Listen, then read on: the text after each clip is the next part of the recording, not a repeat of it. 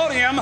Things in somewhat of a chaotic state here. Hulk Hogan, I'm sure there's going to be a thorough investigation by the World Wrestling Federation into what happened here tonight, and I know you could not be any more disappointed. How much money did they spend on the plastic surgery, man? I had all bases covered. I had the Hulkamaniacs watching DiBiase. I had Virgil in his place. Never in my wildest dreams, Mean Gene, would I think that I would get ripped off by a penny pinching two-timing referee. How much money on the plastic surgery? How much money did he spend to pay the referee off? When I turned around, Mean Gene, they were identical. Take a look right here, Holt. Here it is now. Shoulder, brother. There. Look at the shoulder. That's it. The referee is paid off, brother. Look at the $100 bill falling out of his pocket. I know you're disappointed. Hulk Hogan, Vince McMahon, Jesse Ventura, Bedlam, Panda.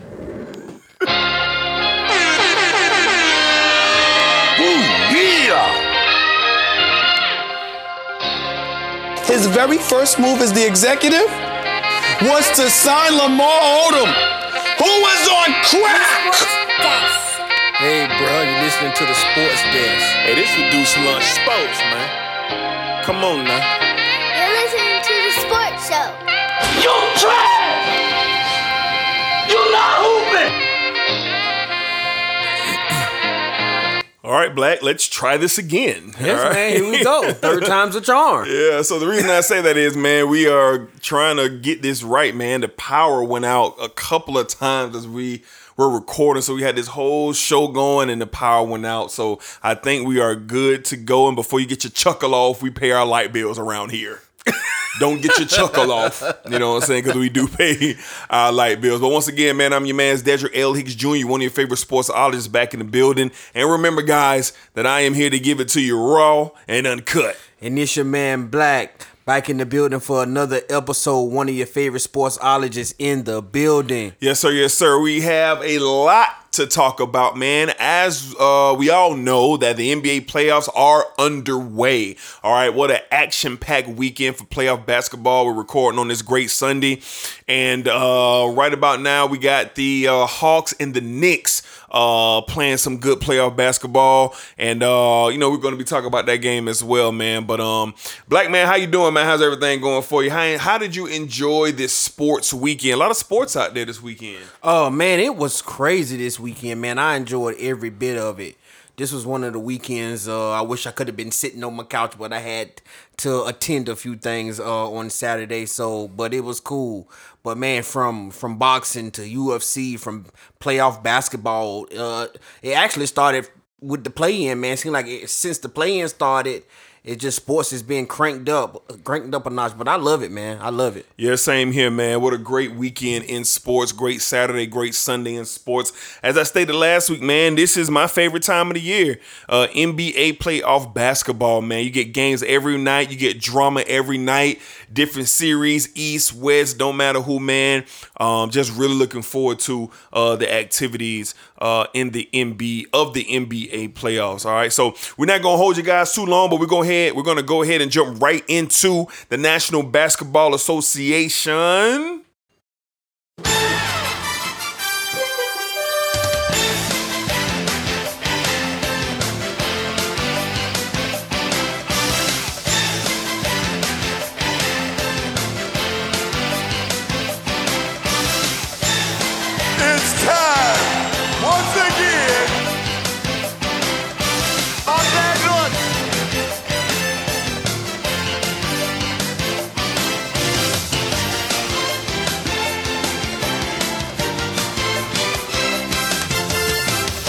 All right, Black, let's go ahead and get into it. So like I said, we have a lot to talk about with the NBA playoffs, man. But let's back up a bit. Let's back up a bit before we get to game ones of these playoff series. Let's go back to the play-in. Mm-hmm. Black, just what was your overall thoughts on the play-in? We got, I think we got about 6 games out of it. And just what was your thoughts, man? Just what the NBA is trying to do with making the game more exciting.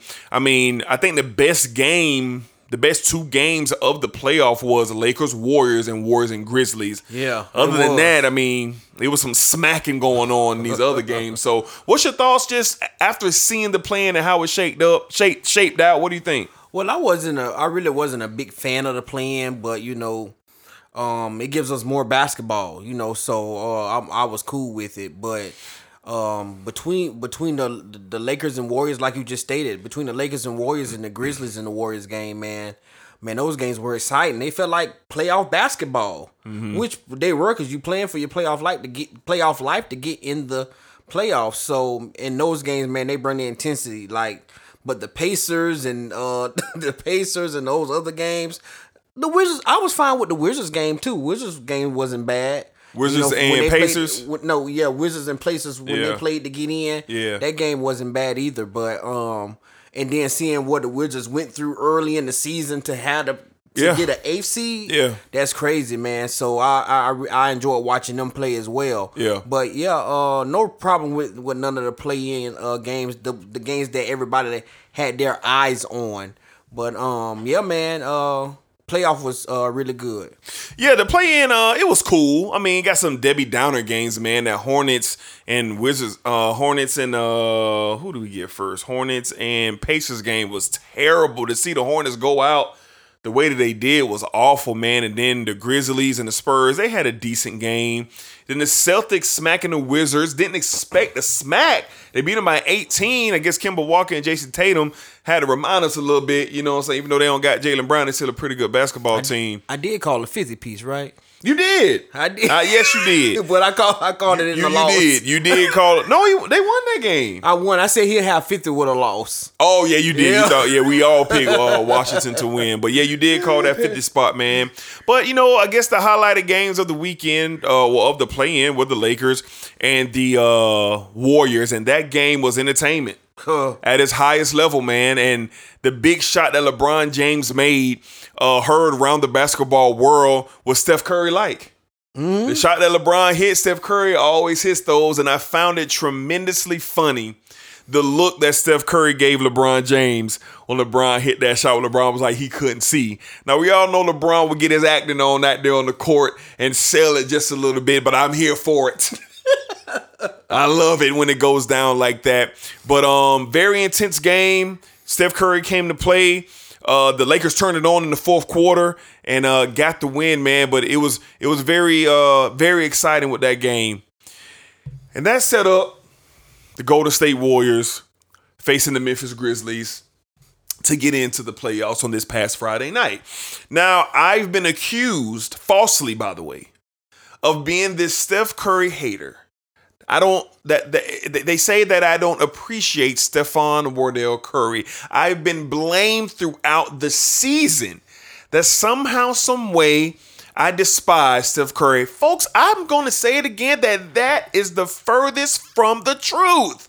I love Steph Curry. I appreciate Steph Curry. He is a top 10 player in NBA history, in my opinion, when it's all said and done. But I am not letting Steph Curry slide this week. And y'all know what I'm talking about. Steph Curry and the Golden State Warriors at home lost to Ja Morant and the Memphis Grizzlies to get into the playoffs. Now, everybody around the world except Big Kendrick Perkins predict the Warriors to beat the Grizzlies. Big Perk was the only person that said Memphis was going to beat the Warriors. It was an absolute atrocity that Steph Curry lost to Ja Morant. I ain't disrespecting Ja Morant. This is a great, young, talented player that will be a superstar in this league. Ja Morant is like a combination of like John Wall, Russell Westbrook, and I can't think of anybody, but he's just this freakish athletic point guard, you know, who just has all these tools. But you didn't expect Dylan Brooks and Ja Morant to beat Draymond Green, who played awful, and Steph Curry. Now, did Steph play awful? No, he didn't. But Smooth said it last week. Shout out to our NBA correspondent, Smooth. He said it last week. When the games are on the line, when the games are the bigs, and when it's time for Steph to do his thing. Now, this is coming from a Warriors alleged fan, and Smooth. He's allegedly a Warriors fan. He said, Steph, don't show up. And I said before that game tipped off, and I'm going to kick it to you, Black. I said, there's no way Steph Curry loses to Ja Morant and the Memphis Grizzlies. They'll get into the playoffs and face the Utah Jazz. But I was wrong. Overtime, L. Steph Curry goes home. But this man is still celebrated. Now, there's a certain somebody, I'm not going to mention his name. If it would have been him, they probably would have burnt the arena to the ground at the hate that he would have been facing if this would have happened to him. Now, I'm not going to mention his name. Y'all probably got a good idea who I'm talking about. He has a beard and he wears number 23. Now, Black, what are your thoughts on Stephon Curry losing to Ja Morant and got sent home? And before you go, when I look up, Steph Curry was on Instagram Live with J. Cole hours after the loss, yucking it up about, oh, I'm in the offseason early. But y'all cool with that. I ain't see no coverage on that. All you fanboys out there with Steph Curry, I ain't see none of y'all say anything about that. That would have been LeBron and Drake on IG Live after the Lakers got sent home. And he would have been saying them same words. But like, what you got on Wardell going home by Ja? Well, I was able to watch this game and I just knew I was just waiting for Steph to like turn it on and get his team, make the plays down the stretch that Ja Morant did and Dylan Brooks did. Yeah. And it never happened. Huh. So I'm looking at Ja Morant. I'm looking at this kid. This kid got a taste of the play-in last year. Mm-hmm. So he kind of knows, well, man, I'm in this play-in. I got a chance to do something I didn't do last year.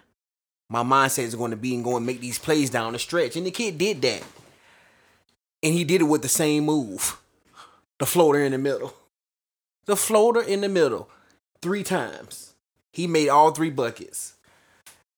And I'm looking for a response from Steph. What's going on?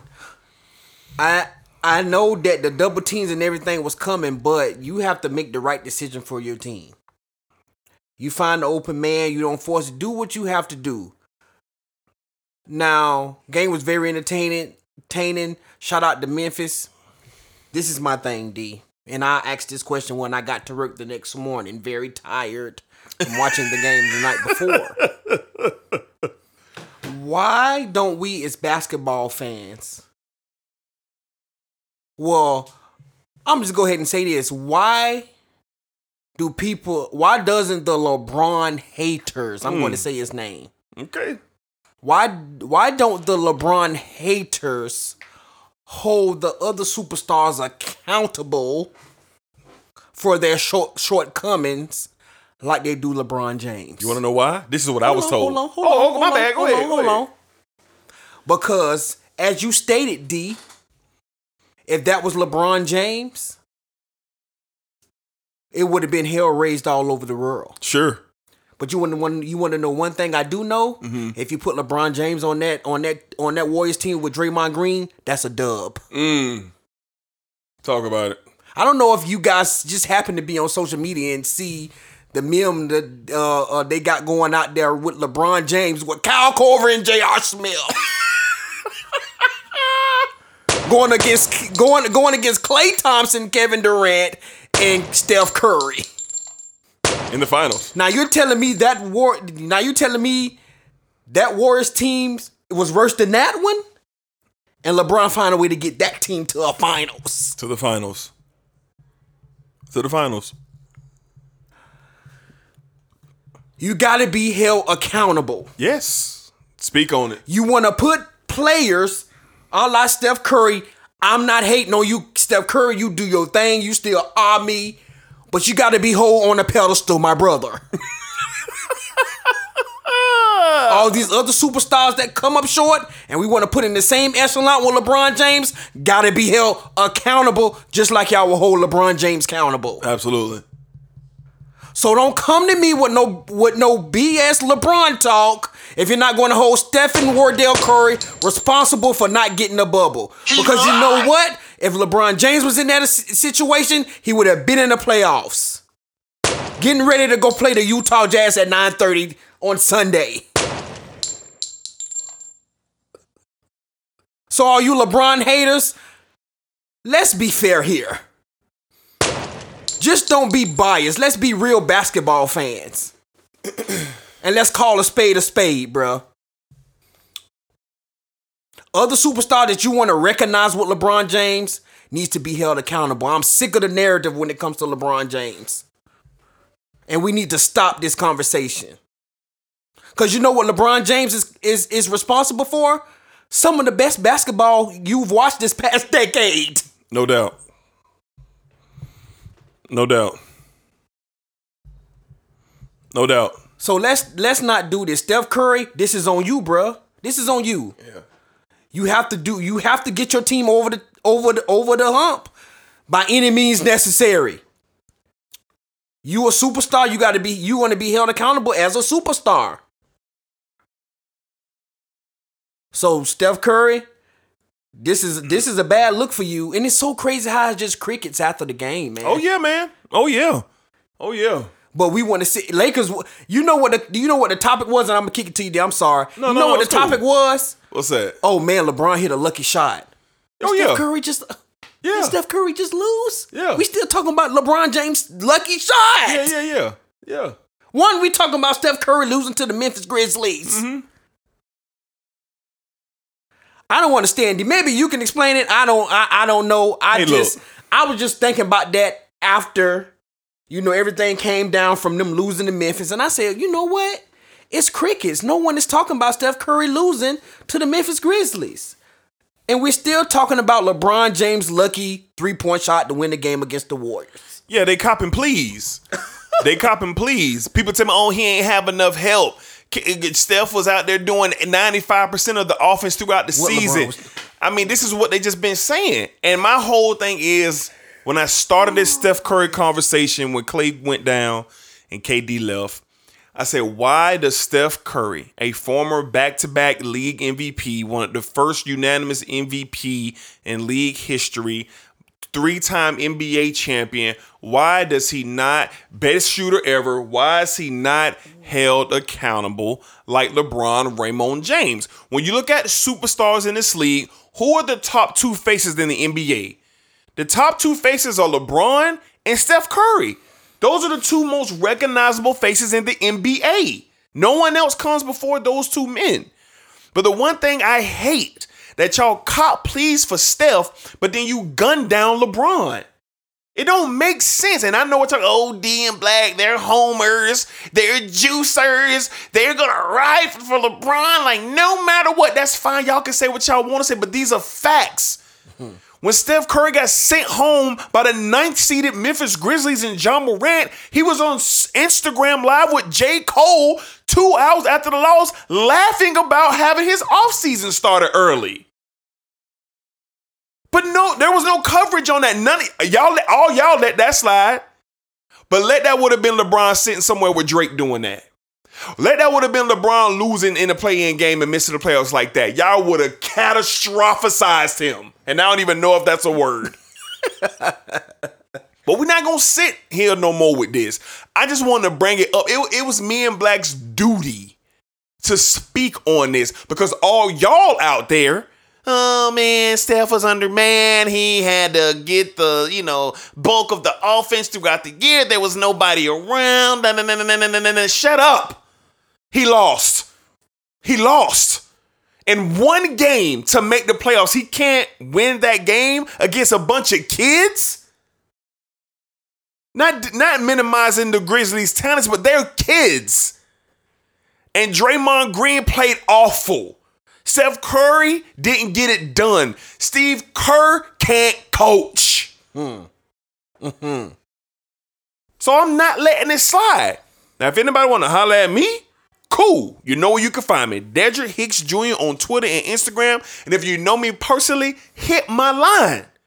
That was an abomination and an egregious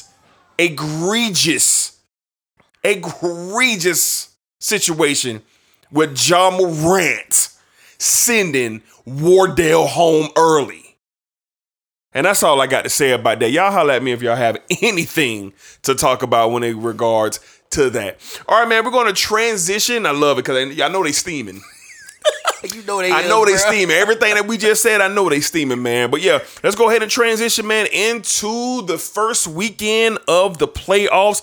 Very excited, man. As I keep saying, this is my favorite time of year. Black, let's start off with the first game of the day. Of the weekend, probably the best game of the weekend. The Miami Heat, Milwaukee Bucks. Bucks getting the win in a physical game. 109, 107 in overtime. Black, let's just talk about the physicality that we've seen in this game, and then we can break down the game. Just what's your thoughts on just the physical nature of this ball game between these two clubs? Oh, crazy, man. Yeah. It was crazy to watch. Like I called you, I was like, D, man, that Milwaukee and Miami game was crazy. Yeah. Like, I promise you, man, all you see in that game, because it's so into it, all you see is hands on hips, heavy breathing. Mm-hmm. These boys giving it all in this series. Mm-hmm. And it's the playoffs, you're supposed to. But sure. Man, it's different. This thing is at a different type of level. Yeah. You know, like Miami and Milwaukee are going to go at it in this series, man. This is not going to be an easy cakewalk. Like the physicality in this game is, it looked like it's basketball from back in the 80s. Mm-hmm. I mean, bodies on the floor, you know, elbows being. It's crazy to watch, but I love it for basketball. Mm-hmm. And I love how the referees refereed this game. They knew it was going to be a lot of nip and tuck, physical type game, so they not calling little nippy-nack stuff. Mm-hmm. I love that about the game on Saturday, that the refs, man, let them boys play it out and let the outcome be what it was. Mm-hmm. Yeah, man, these two teams have history from last year in the bubble. The Heat sent Milwaukee home. Giannis got hurt in this series, could not perform. I believe the Heat beat him in five, I think. Beat him in five. I think they beat him in five, and I know the Bucks, when they got this matchup, were looking forward to this. But just a couple of takeaways from this game. Number one, the physicality, man, was almost refreshing, man. I mean, these guys were going to war. I mean, Jimmy and Bam with Giannis and PJ Tucker and Drew Holiday. I mean, just a back and forth haymaker after haymaker, especially getting late into these games. And when we got to the fourth quarter, the story started to really tell itself, with Giannis once again missing free throws in the fourth quarter. I believe he left 6 points on the board. This game shouldn't even went to overtime if Giannis hits these free throws. Giannis suffered a freak injury early in the fourth quarter, where it seemed like his left arm and shoulder or elbow was compromised. But we know Giannis is tough. He's going to grind out. He stayed in the game. Miami took full opportunity, and Jimmy Butler and Bam Adebayo and Gordon Dragic, they just made him pay. They just made him pay and got this game back close. And I started thinking to myself once again, here's a dilemma with the Bucks. Who's going to step up and have the offense late in the game? Who's going to score from the perimeter? Because we know it's not Giannis. Well, once again, Chris Middleton showed some type of effort of making $100 million. Now, I've been critical of Chris Middleton, who's a very nice complimentary player to a superstar.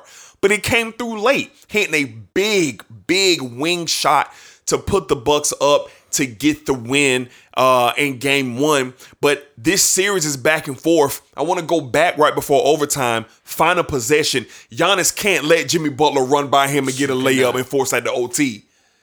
I'm sitting there like, wow. I had to look at the play again and say, was that Giannis who got blown by with Jimmy getting an easy layup?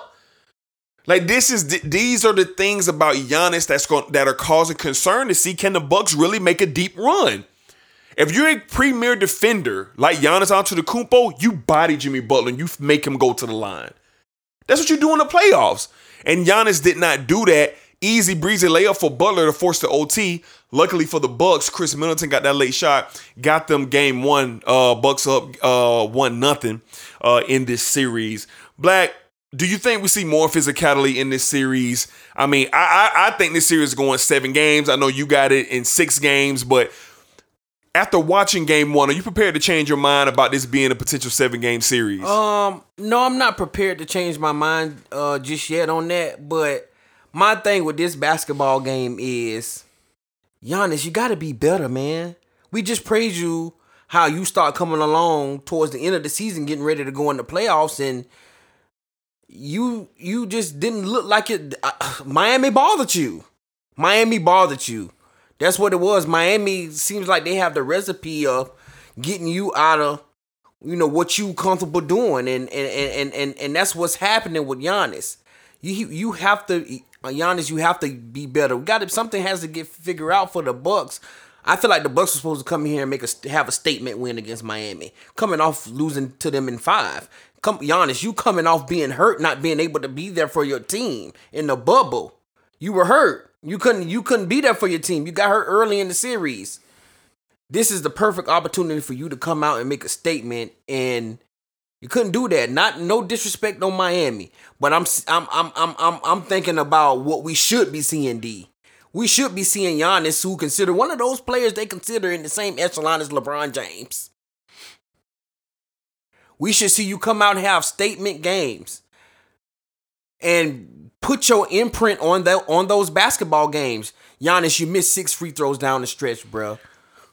You cannot do that. Giannis, when the play needed to be played at the rim, you was getting it swatted out of here by Jimmy Butler. Yeah. And falling on the ground. What's going on, my guy? Yeah.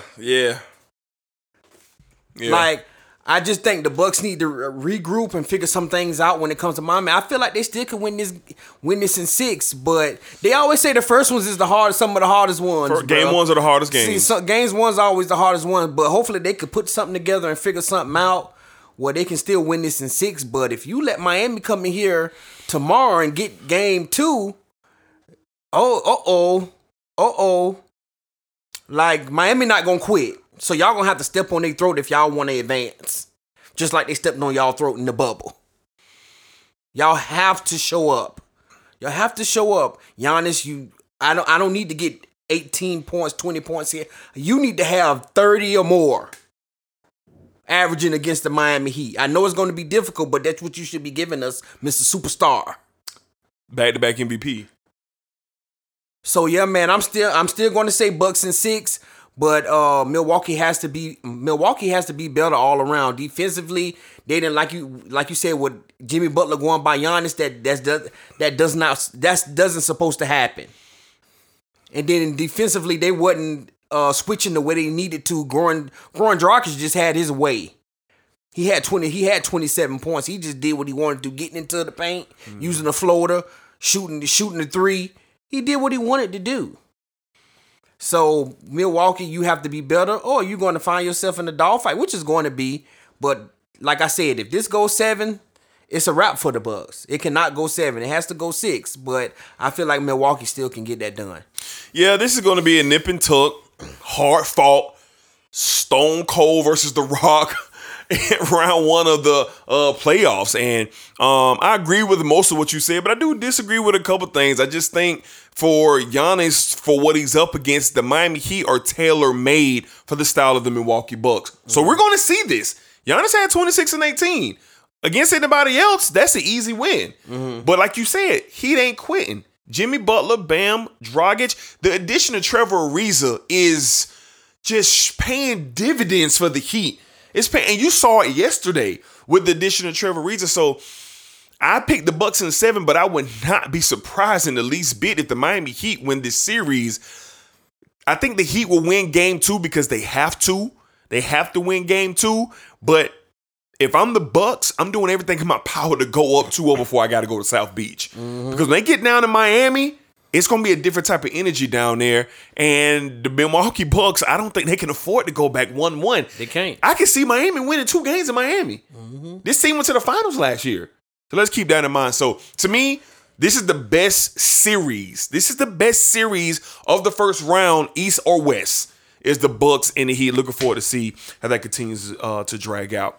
All right, my boy. Next up on the slate, game 2 of this weekend's playoffs, you had the Dallas Mavericks and Luka Doncic getting the win in LA over the Los Angeles Clippers, 113-103. And my, I don't think anybody saw this coming, as well as the Clippers have been playing late in the season until they tanked to not play the Lakers in the first round.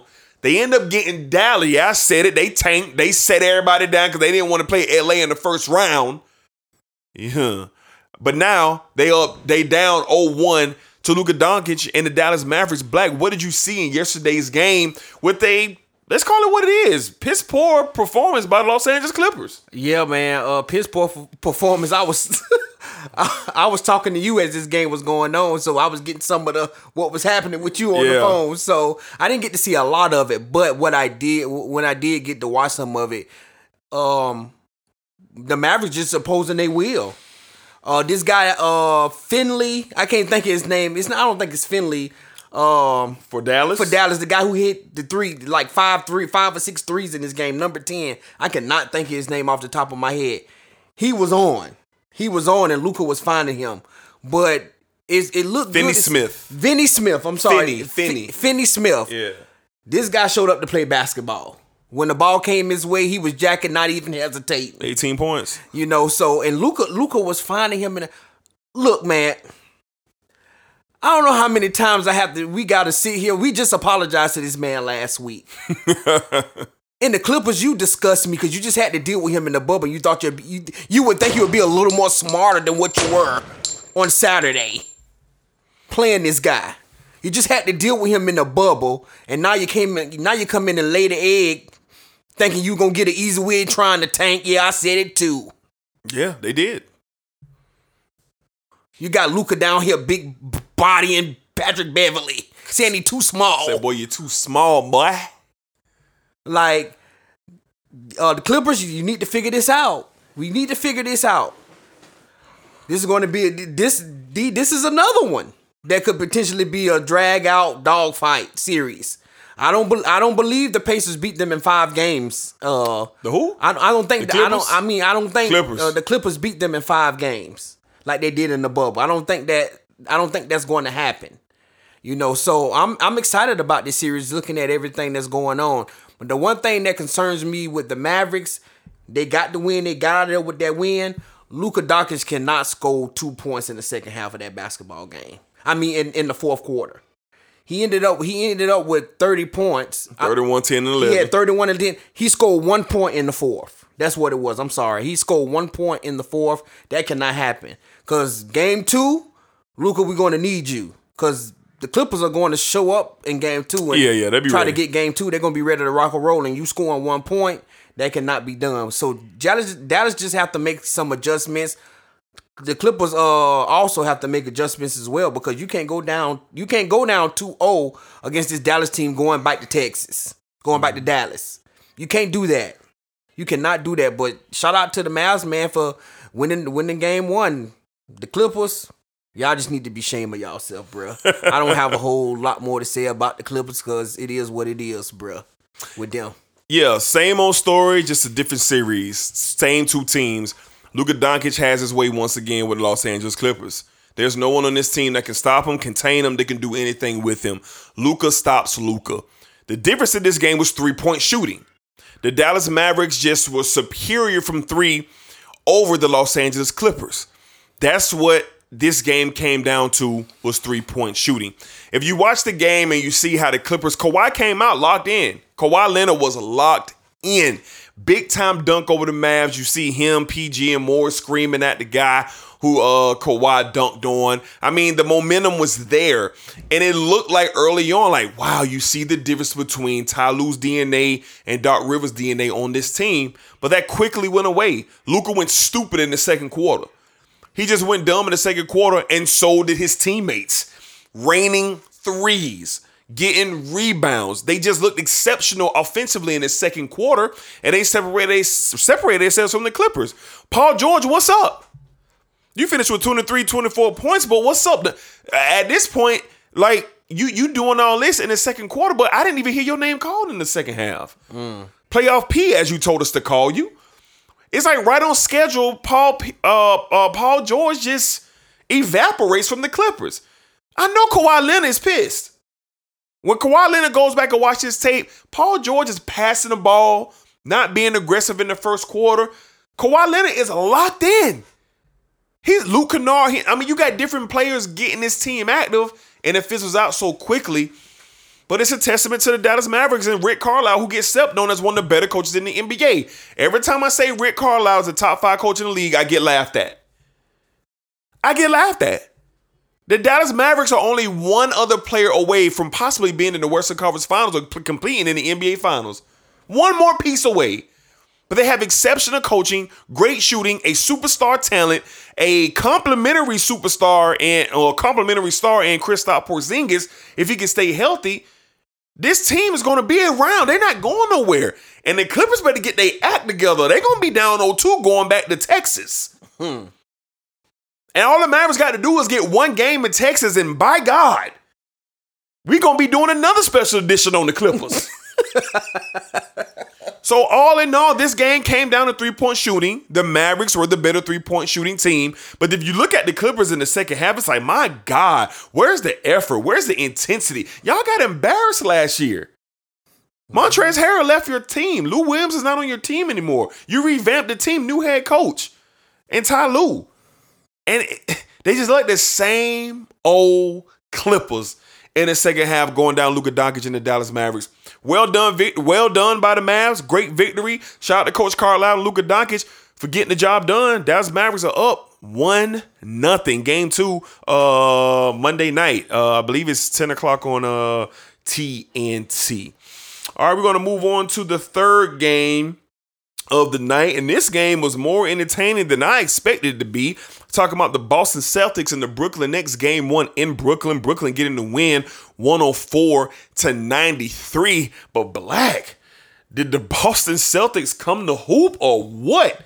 They started off the game on fire until Kevin Durant said, nah, let's cut the lights off in the gym. I'm ready to go home. Black, what'd you think about game 1 Nets and Celtics last night? Very entertaining game. I think Brad Stevens, right? That's the head coach. Yeah, Brad Stevens. He had the perfect game plan. Defensively tighten everything up, score the ball, get Tatum the ball, let him make a play, and it was working. Mm-hmm. It was working. They had the Nets right where they wanted them. And until the explosion in the third and going into the fourth. And when you can't consistently score again with the Nets, it's going to be a long night. The Boston Celtics was getting it done in the first half, but they couldn't keep it going towards the end of the third, going into the fourth. And like you said, Kevin Durant just woke up and ran wild. Yeah. And Kyrie threw in another 29 points. Yeah. To go along with that. Like, you have to be able to score to beat the Brooklyn Nets. I know defensively you can bother them. They may take some bad shots or whatever it may be. But you have to be consistently scoring the ball. And Tatum wasn't there. Tatum had 22 points. He was 6 for 20 and 9 for 11 from free throw. You got to be more. You got to give me more than 22 points playing the Brooklyn Nets. Kevin Durant 32 points, 10 for 25, 11 for 12 at the free throw. You have to do more than that. Points per quarter. Boston, you gave me 21 points in the first quarter. You gave me 32 in the second quarter. You gave me 20. You gave me 20 in the third to the Nets 31, and then you gave me 20 in the fourth to the Nets 28. You have to be better than that. We got to be able to score the basketball. We know that Boston can play defense. Boston has always been a good defensive team. But if you can't score and get people involved, or Tatum takes over a game, you're not going to beat the Nets. It started nice, D, but then the floodgates open. Yeah. That's really all to say about this game. The floodgates open. Boston did what they could, and it didn't hold up. So hopefully, Brad Stevens and those guys can figure something out going into game 2, because I believe Boston can get a game or two against Brooklyn Nets. They just have to, Jayson Tatum just going to have to be all world. And I believe the kid can. But shout out to Brooklyn, man, on getting game 1, man. Game 2, I believe game 2 is going to be very, very entertaining. I'm looking forward to it. Yeah, I feel differently. I think game 2 is going to be a blowout. I think Brooklyn's going to blow Boston out. And I'm watching game 1, and you're waiting for the eruption of the offense with the Nets, and it didn't happen until midway through the third quarter. If you watch the first and second half of the game, Durant was missing everything. Harden seemed a little out in sync with the team. Kyrie was picking his spots. They just weren't clicking. Joe Harris was missing open threes. Nobody was clicking in that first half. Tatum played pretty good. Kemba started off early before he got in foul trouble. They needed a third scorer. Marcus Smart hit a couple big threes in the first half to keep this game close. Boston went into halftime with the lead of this game, but everybody was waiting on what eventually happened. That was an offensive explosion from the Nets. And midway through the third quarter, Kevin Durant said, "All right, bro, let's get this over with. Let's go." And they start going off. Kyrie followed. James Harden followed. I mean, if you look at their numbers, Kyrie, Durant, and Irving were the only three players to have. Well, Joe Harris had 10 points to have double figures in this game. If you're going to beat the Brooklyn Nets, Boston Celtics, or even compete, Jayson Tatum got to average 30. Kemba Walker got to average 25. Mm-hmm. Marcus Smart got to give you 15. Fournier got to give you 15. They're going to need four people to produce those type of numbers to hang with those three guys. And like you said, like defensively, yeah, Boston played real good defense in the first half of that game. But I think Brooklyn's figured it out now. I think Boston just don't have enough. They don't have firepower offensively, and Brooklyn knows that. I think this next game, we're just going to see Brooklyn come out, pedal to the metal, like just going nuts on Boston. I'd be surprised if this game is competitive in game two. Mm. You can see the development of Jayson Tatum. You can see him getting better dribble by the dribble. But against this team, this is the wrong team to try to get better against. And Boston gave all they had, and they still lost by almost 10. Mm. This game will be worse in game two. I really have this as a sweep. I just don't see Boston getting the game. I just don't see them getting the game. Unless Tatum can average 30. Kemba can average 25. Smart can give you 15. And Fournier can give you 15. That's the only way. And I just don't see that happening. Mm. So, valiant effort by Boston last night in game one. I like what I saw, but let's just keep it real, folks. This is going to be a very, very short series, and the Brooklyn Nets will be heading to the second round probably by Sunday. Probably by Sunday, they'll be in the second round. All right, let's go to the final game of Saturday night. Had the Portland Trailblazers taking care of that business. Dame Lillard, Dame Timing once again in the fourth quarter, 123, 109. Portland leads that series 1-0 over the Denver Nuggets. This was the late game. So, Black, what do you think about game one of Portland and Denver? Very entertaining game, and Dame was like, okay, get out of the way. Yeah, enough is enough. Enough is enough. But very, very entertaining game, man. The Joker looked real good. 30 throwing in 34 points, and what else his number was? I'm sorry. He had 34, 16 rebounds, 1 assist. He was 14 for 27 and 3 for 7 from 3. And then you got 25 points from Michael Porter Jr. Mm-hmm. You know, and then you throw in a 16. Aaron Gordon gave you 16. The problem here is the Denver's bench. You got nothing. Literally, the most point you got from their bench was 10 points by a point guard Morris. I'm not sure who that is. Mm-hmm. That's the most points you got from the bench. You got a whopping 7 points, a whopping 3 points, and that'll do you. On the bench. So that's not going to beat the Portland Trail Blazers when you have a guy like Damian Lillard, CJ McCullough, and then you got Melo coming off the bench giving you 18 points off the bench. Big shots in critical time for Melo. I knew, and I was saying it. I said Melo is going to have an impact on this series because there's no one there to guard Melo or worry about Melo. Yeah. I said I seen Melo averaging anywhere from 18 to the 20 range in this series, and that's going to be the difference in the game. And then you have Dame just doing what Dame does when he takes games over, and that's what he did in this game. I really think Denver needs to get more help. Joker's not going to win this series. Joker and Michael Porter Jr. is not going to win this series by themselves. They need help from the other players. They need help from the other players. If you don't get that, we could be seeing Denver go home early. We could see them go home early. I had Portland winning this series. And they took a step last night into getting this series. But shout out to Portland, man. Dame showed up and did what he's supposed to do, man, to get his team over the hump. Yeah, like you said, the difference in this game was the bench. Denver has nothing on the bench. When Carmelo Anthony comes in and gives you 18 points, Anthony Simons comes in and gives you another 14 points. That's double what the most points the bench player for the Nuggets had. Let's not even talk about Dame Lillard going slap crazy in the fourth quarter, finish out the game with 34 points. CJ McCollum with another 21. Nurkic with a 16. Norman Powell another 10. They had 6 players in double figures. Mm-hmm. Complete team win by Portland. And Denver Nuggets fans, what is wrong with y'all booing Carmelo Anthony? I get it's the playoffs. I get it's an opposing team. But, dog, y'all want to shine on metal like that, and in return, he bop, bop, bop, bop, bop. Let that thing go on y'all, man. Melo said, okay. I said, Melo out there, shake it up. Y'all want to boo me? Okay, triple after triple after triple. 3 to the dome. I'm like, oh, my God. Y'all better chill on Melo, man. And complete team win by Portland. Look, man, when you look at Portland, this is an NBA Finals team. Mm-hmm. This is an NBA Finals team. They have a great backcourt. They have bigs. They have bench players. They have good coaching.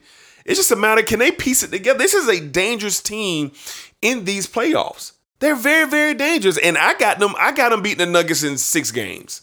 I'm gonna give the Nuggets 2 games. They miss Jamal Murray greatly. They do. They miss him greatly. And you saw it last night.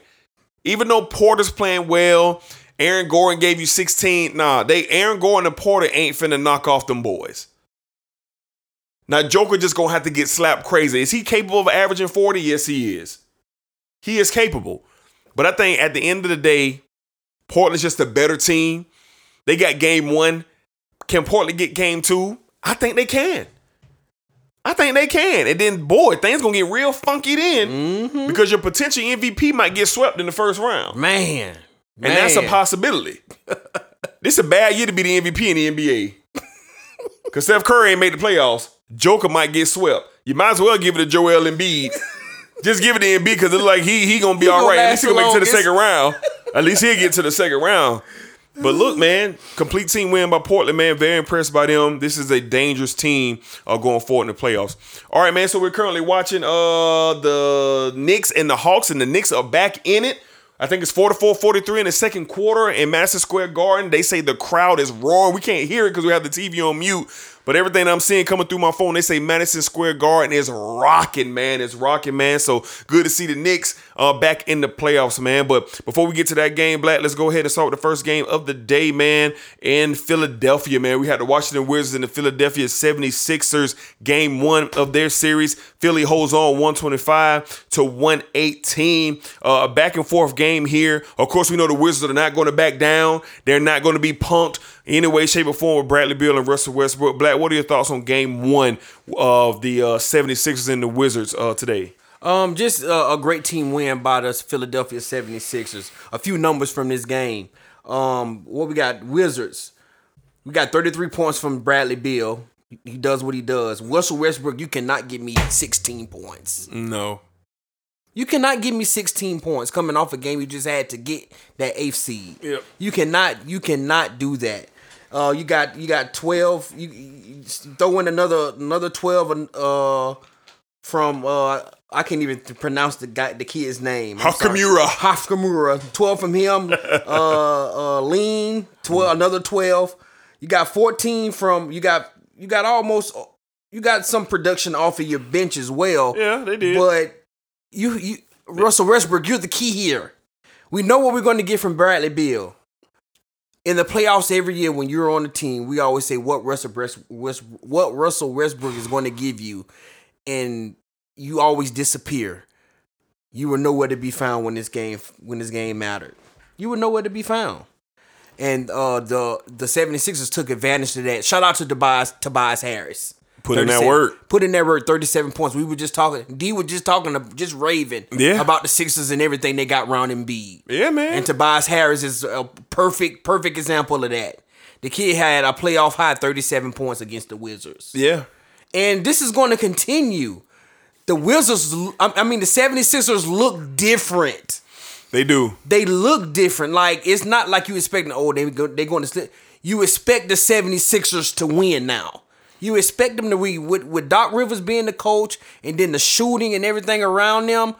This could potentially be, if Westbrook can't get it together, this could potentially be an easy series for the 76ers. And we're going to be able to see how dominant they are. True. So shout out to the 76ers on getting game one, man. Getting it done. Shout out to Tobias Harris again on a big day with 37 points. Yeah, great back and forth battle between Philly and the Wizards today. Back and forth. Bradley Beal came to hoop. He came to hoop, but Russell Westbrook kind of left him out there hanging.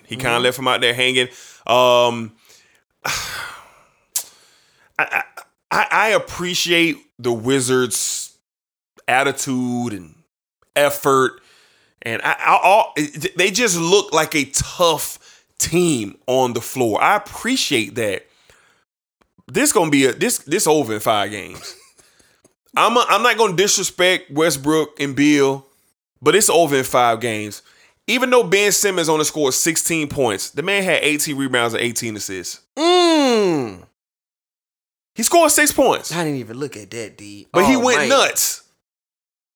Defensively, he bothered us. Defensively. Where you got your shooters, Danny Green, Seth Curry, giving you 11 and 15, Tobias with 37, Embiid with another 30. This is the recipe that I was talking about last week. Now, do I need Ben Simmons to at least give me 15? Yes, I do. But man, he had 15 for 15 and 18 for 18. Won them. Like, I'm like, my God. And then you picking up Bradley Beal and Russell Westbrook. That's heavy duty, but y'all don't want to give him no respect for that. Y'all want to diss Simmons on that first team All NBA, the best defensive guard in this league. But we don't get respect for that because he had 6 points. But you didn't watch the game. Watch the game and show me if you've seen the difference between Ben Simmons and how he was locking up the perimeter. While Tobias Harris and Joel Embiid was eating. So I got this series over in 5 games. Great back and forth matchup. Love the energy. You got to think the Wizards are going to come back game 2 and just go nuts. You know, try to get this game before they go back to Washington and tie this thing up 1-1. But, you know, we'll have to see how that goes. I don't think that's going to happen, but we'll have to wait and see. All right, let's transition into the second game of the day. Our Los Angeles Lakers took on the Phoenix Suns in game 1 of the Western Conference NBA playoffs. Los Angeles, home of the greatest franchise in sports, the LA Lakers, and the home of the greatest athlete in the world today, LeBron James, the King.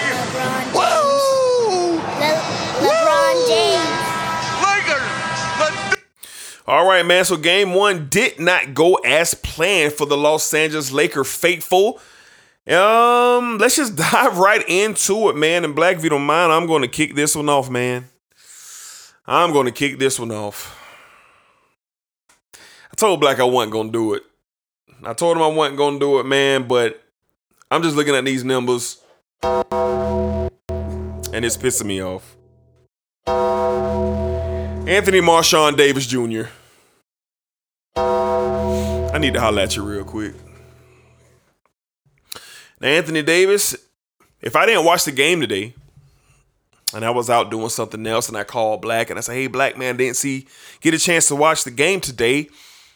What did Anthony Davis do today? And if Black would have told me that you, Marshawn, had 13 points, 2 assists, and 7 rebounds in 39 minutes. I would have told Black, boy, you a liar. But unfortunately, I cannot tell Black that he is a liar because that is the truth. Marshawn, do you not realize we're in the playoffs? I watched you doing a press conference talk all big and bad of what you're prepared to do and what you're feeling like and what it's going to be in this series with the Phoenix Suns, and you were poo-poo. No aggressiveness, no intensity, lackadaisical effort from you, Anthony. And I love you, man.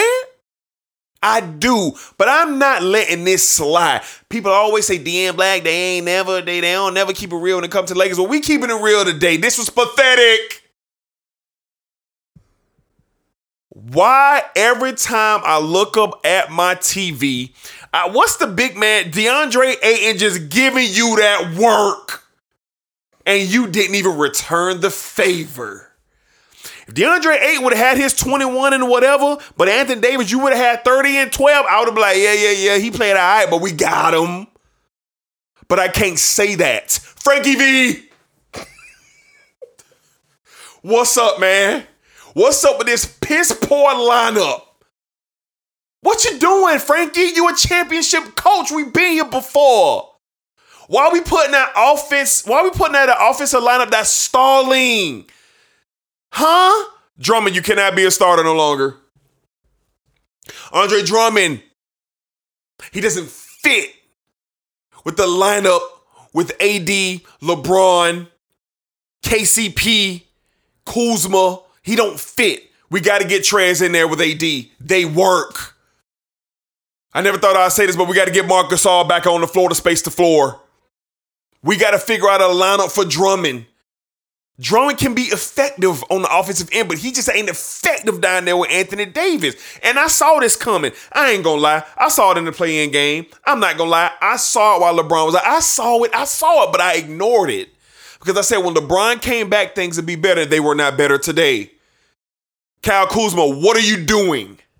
Did you play basketball today? I'm sitting here trying to check your stats. You supposed to be the sixth man on my team. You had a whopping 0 points. Kyle Kuzma, you gave me absolutely nothing in 19 minutes. Horton Tucker, 2 points. Wesley Matthews, 2 points. Alex Caruso and Montrezl Harrell were the only people on my bench to come and play double figures. Frankie V, show me you know how to coach game 2. And last but not least, LeBron, Raymond James, I need more. I know you're limited, Bron. I know you're trying to figure things out, but you look good to me when you was out there. Dennis Schroeder has been a great addition to our team. And he played good today, but I don't want him bringing the ball up the court anymore. I need LeBron being the point guard because it worked for us last year. Efficiency. We need it. We don't have it right now. Dennis Schroeder doesn't have the high IQ of a point guard. He's a tough customer off the dribble. He can get to the rack. He can hit an open shot, but he don't have the IQ. I'm watching it. I need Bron bringing the ball up. Because if he doesn't bring the ball up, the Lakers will go down 0-2 going back to Los Angeles. I'm going to keep it real about my Lakers. I'm not feeling too good right now. I'm not. Frankie V seemed like he forgot how to coach, and Anthony Davis seemed like he don't have no type of energy. Kyle Kuzma, you sick of me beyond measure. LeBron, Raymond James, I need you to get it together. LeBron, I need you to be the leader that we've seen you be. I need you to bring these boys in, and I need you to come out the tunnel first and lay it down so we can follow. Now, I'm keeping it real about my Lakers. This Phoenix team is not playing. When Chris Paul went down, I said to myself, we finna sink our teeth in, even though I was praying to God sincerely that Chris Paul was okay. One of my favorite players, and I want to see Chris Paul healthy in these series. I don't want it like this. And Paul seems to be hurt, but I wanted him back. But even when Paul went out, I thought the Phoenix Suns would fold. The young Suns would fold. And they didn't. Monty Williams, I wish you were my head coach. Monty Williams had an excellent coaching display with his team today. Devin Booker, you got us in, man. You did us dirty. You did what you had to do. 34 on us with a nice cheeseburger, 5-piece McNugget, and a medium Sprite. You gave it to us today. With the apple pie smoking. You gave it to us, Devin. I can't even be mad at that. Los Angeles Lakers, and I'm done. I'm kicking in the black. Get it together. Get it together. Because today, all of y'all played like trash. Trash. Black, what you got on today's performance, man? Well, my guy. Usually that's me and D's the calm one. Yeah, man.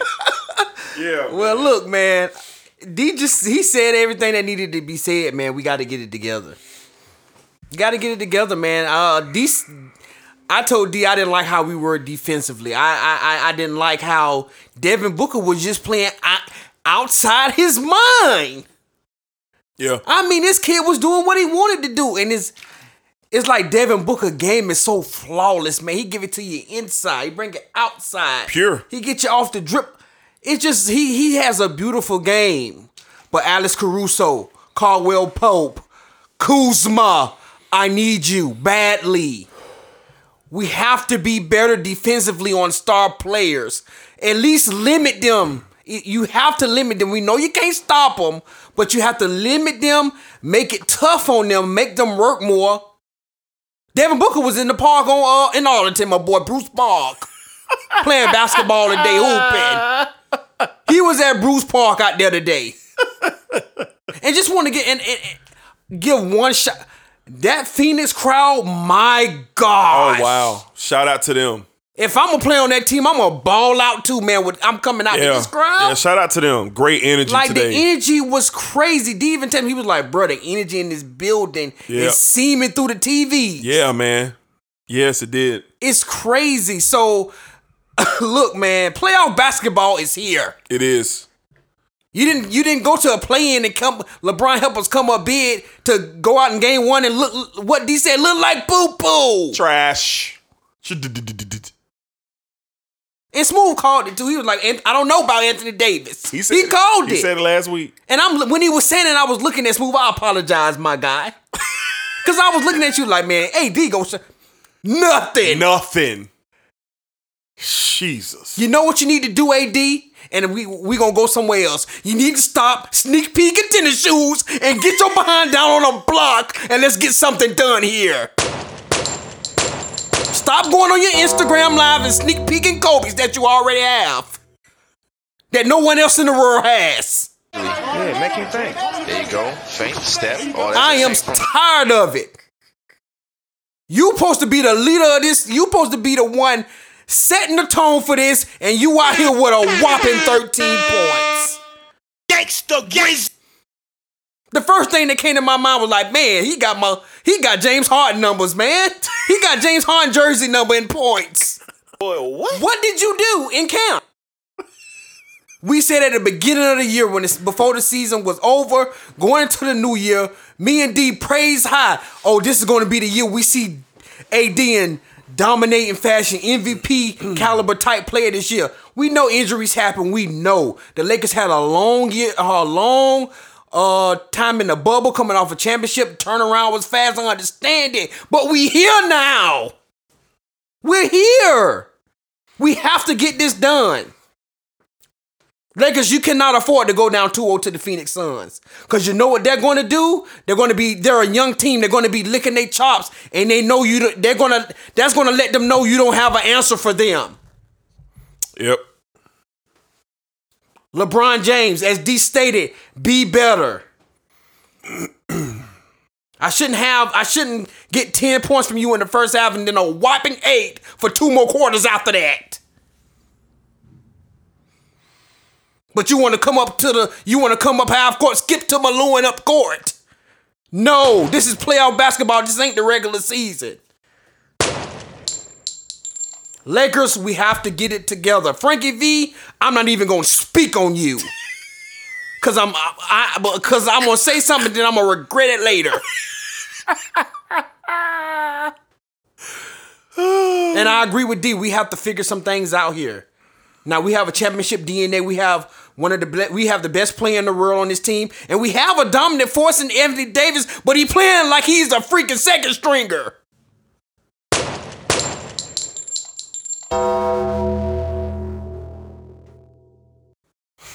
Anthony Davis, LeBron James, let's get this right and come out here and make these adjustments and do what we have to do. Because I'm going to tell you right here at the sports desk, we love you guys. We absolutely do. We do. But we don't have time for the BS. We do not. I literally don't. I don't. I have a new 3-month-old at home, and I ain't got time to be about to have a heart attack. Boy, what? What did you do in camp?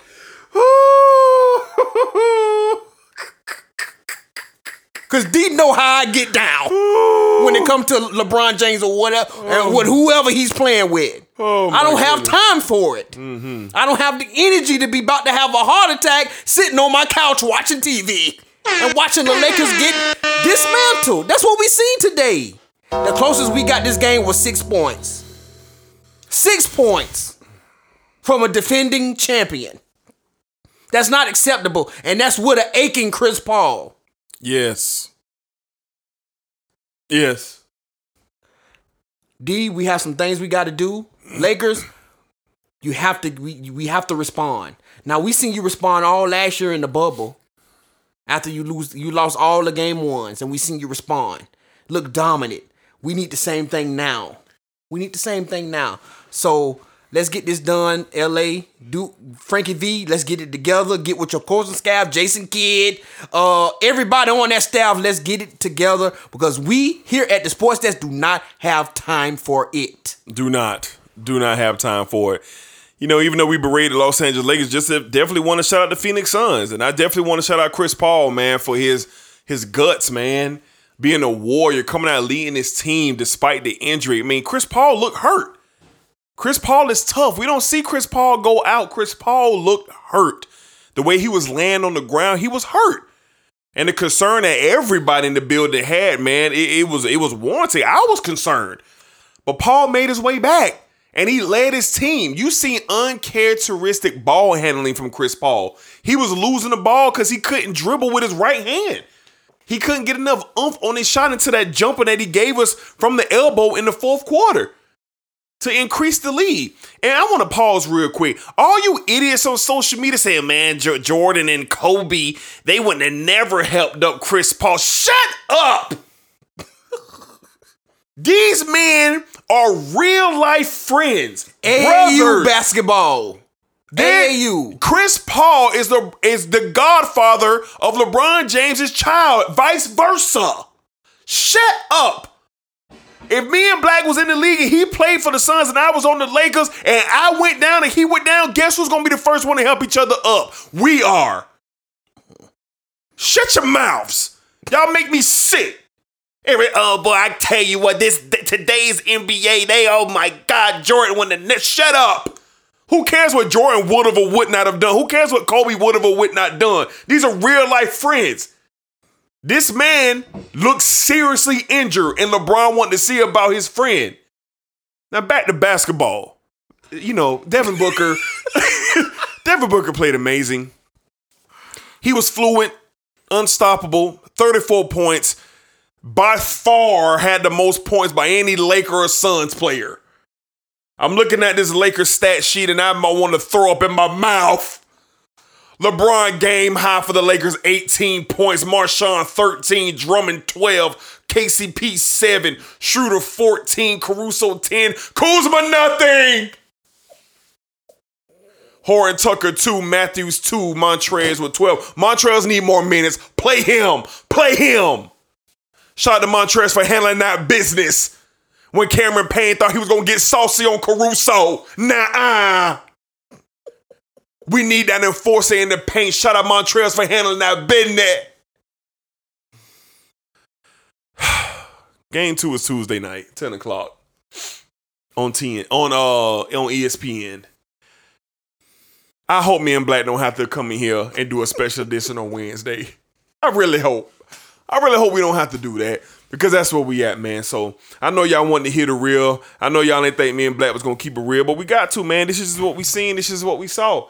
And that's what's going on, man. Lakers down 0-1 to the Phoenix Suns game 2 on Tuesday night. We can't wait to see how it go. All right, Black. So we at halftime of our next game. All right. We got the Atlanta Hawks and the New York Knicks. Hawks up 52-20. Hawks jumped out on the Knicks. I know we didn't get a chance to see much of the game, but the Knicks have closed the gap and only down 2 points. Just to run off some of the stats so far in this game, lead man for the Hawks is Collins, followed by Trae Young with 11. Other than that, you got Huerter giving you 8, Lou Will with 2, Bogdanovich with 6, and Capella with 6. We're only halfway through this game. On the Knicks side of the ball, you got Derrick Rose leading the way with 10.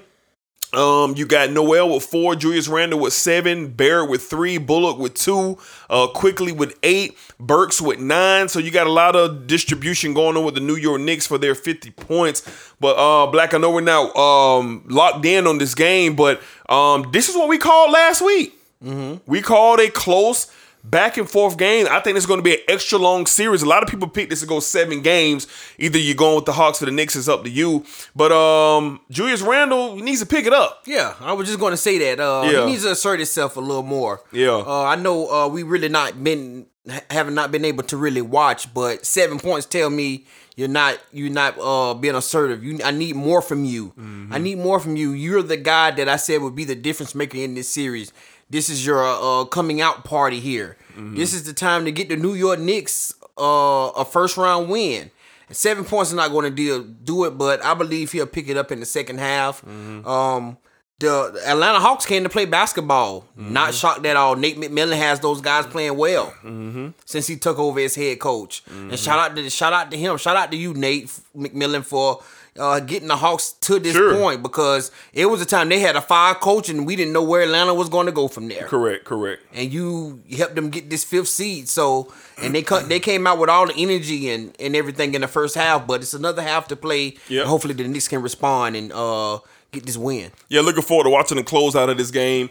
We'll be wrapping up the show here shortly, man, but we just want to speak on the Hawks and the Knicks at halftime right now. 52-50 Hawks up right now. All right, Black, let's talk a little bit more NBA. We had the finalists for MVP, Defensive Player of the Year, Coach of the Year, all these things rolled out. So I'm going to roll out these categories, man. I want to see what you think. Who's going to win this in your opinion, Black? Let's start off with the MVP, the finalist, Stephon Wardell Curry, who got sent home by Ja Morant, Jokic, and Joel Embiid, who are in the playoffs. Black, who wins this MVP? On the last episode, I said Steph should get the MVP, but Joker probably end up getting that MVP. Yeah. I think Joker will win that. Okay. Yeah. I would love to see Joel Embiid get it. That's who I want to win it. He missed some time. Dude. Yeah, I know he did, but I would love to see him get it. But he had a phenomenal year before he missed those games. And Joker was healthy all year. Mm. He was healthy. He carried his team after Jamal Murray went down, which increased his valuability to get this award. And then you had Steph, who had a phenomenal season. I mean, just went crazy this year. But Steph Curry didn't make the playoffs. He got sent home by Ja Morant and the Memphis Grizzlies. He did not make the playoffs, so that has to be considered. Has to be taken into consideration. You can't give the MVP to a man who ain't made the playoffs. Yeah, I definitely don't want to see no MVP trophy getting presented to somebody at their house. Yeah, bro. We don't want no press conference via Zoom on SportsCenter with Steph Curry getting MVP. Nah, we don't want to see that. All right, moving on to the Defensive Player of the Year. By God, how many times Rudy Gobert gonna win this thing? It's crazy. He up again. Finalists: Rudy Gobert, Ben Simmons, and Draymond Green for the finalists for Defensive Player of the Year. Black, who you got getting this one? I'm gonna go Ben Simmons here. Yeah, I think no disrespect. Rudy Gobert, shout out to you, my guy. Sure, because you're consistent defensively every year, so you deserve to be on there. But for Ben Simmons to be the point guard on the basketball team and be first team all defense, which he is going to be. It's amazing to me. So I think Ben Simmons deserved that Defensive Player of the Year. Yeah, I'm going to go Ben Simmons too. Don't get me wrong. Gobert's a force defensively. But, man, Ben Simmons always takes the best perimeter player on no matter whose team. And he does an excellent job on that, man. He's been ferocious defensively. He's been incredible. Top 5 in NBA in steals. He's the best rebounding guard, defensive rebounding guard in the league. Would love to see Ben Simmons get this award, and I really think he's going to get it. I think Ben Simmons will be a Defensive Player of the Year. All right, Black, let's move on to the most improved Player of the Year. We have Julius Randle of the New York Knicks. We have Michael Porter Jr. of the Denver Nuggets, and we have Jeremy Lamb of the Detroit Pistons on this list. Black, who do you think? I think this is kind of a no-brainer, but who do you think takes home this award? Julius Randle, no contest, man. Julius Randle, he deserves that most improved player.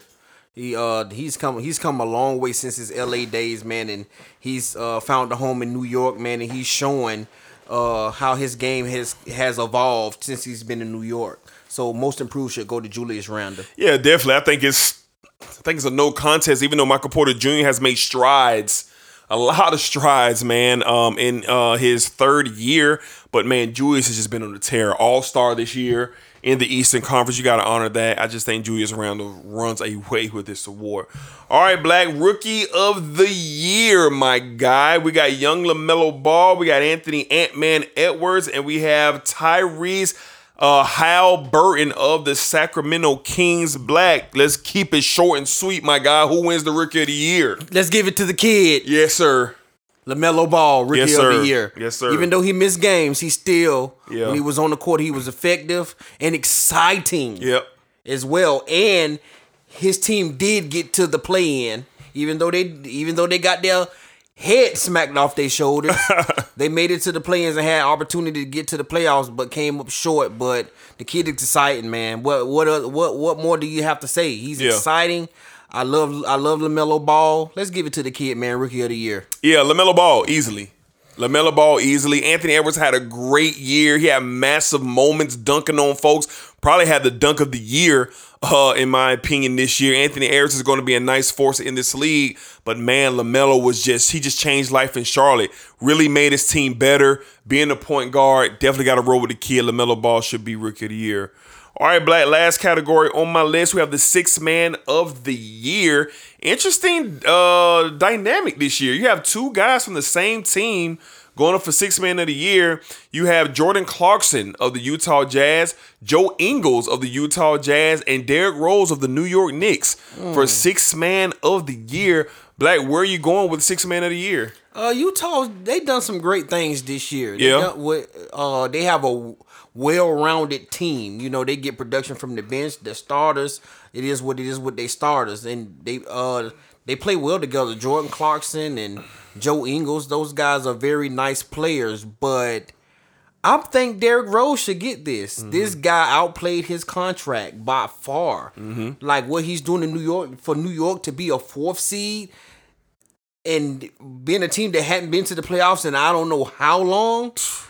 That's a big deal, man. And Derrick Rose has been one of the people you see. Oh, okay, he helped New York get there, and then him and I'm messing up my coach name. Tom Thibodeau. They work together. Yeah, I like the dynamic of him and Derrick Rose, but Derrick Rose has seemed like he's kind of, you know, found a home in New York and helped this young team, because this is still a young team. Yeah, and everywhere. Him being the vet with the experience and being able to contribute to this team, I think that's a good look for him to be the Sixth Man of the Year. Yeah, I'm going to go with the New York Knicks. I'm going to go with Derrick Rose as well.